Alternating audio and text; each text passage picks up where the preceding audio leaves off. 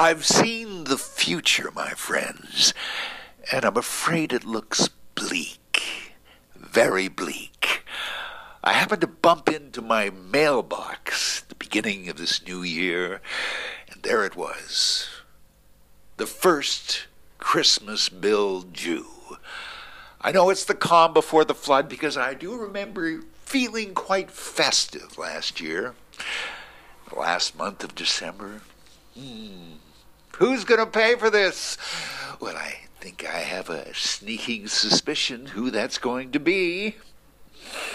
Ah. Uh, but anyway, reality is reality. And I was inside just sort of sorting a few things out. And then I bumped into my standing ironing board, which had one of the legs sort of with a giant bag, which I hadn't noticed, but I'd filled full of so many receipts from 2018, every department, medical, rent, phone, you name it, meals, the whole shebang. There must be 500 things in there. And that reminds me, of course, that just around the corner is tax time. So I've got to sort out at least 500 different pieces of paper.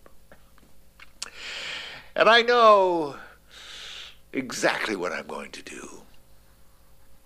Because January should really come with a wheelbarrow or two.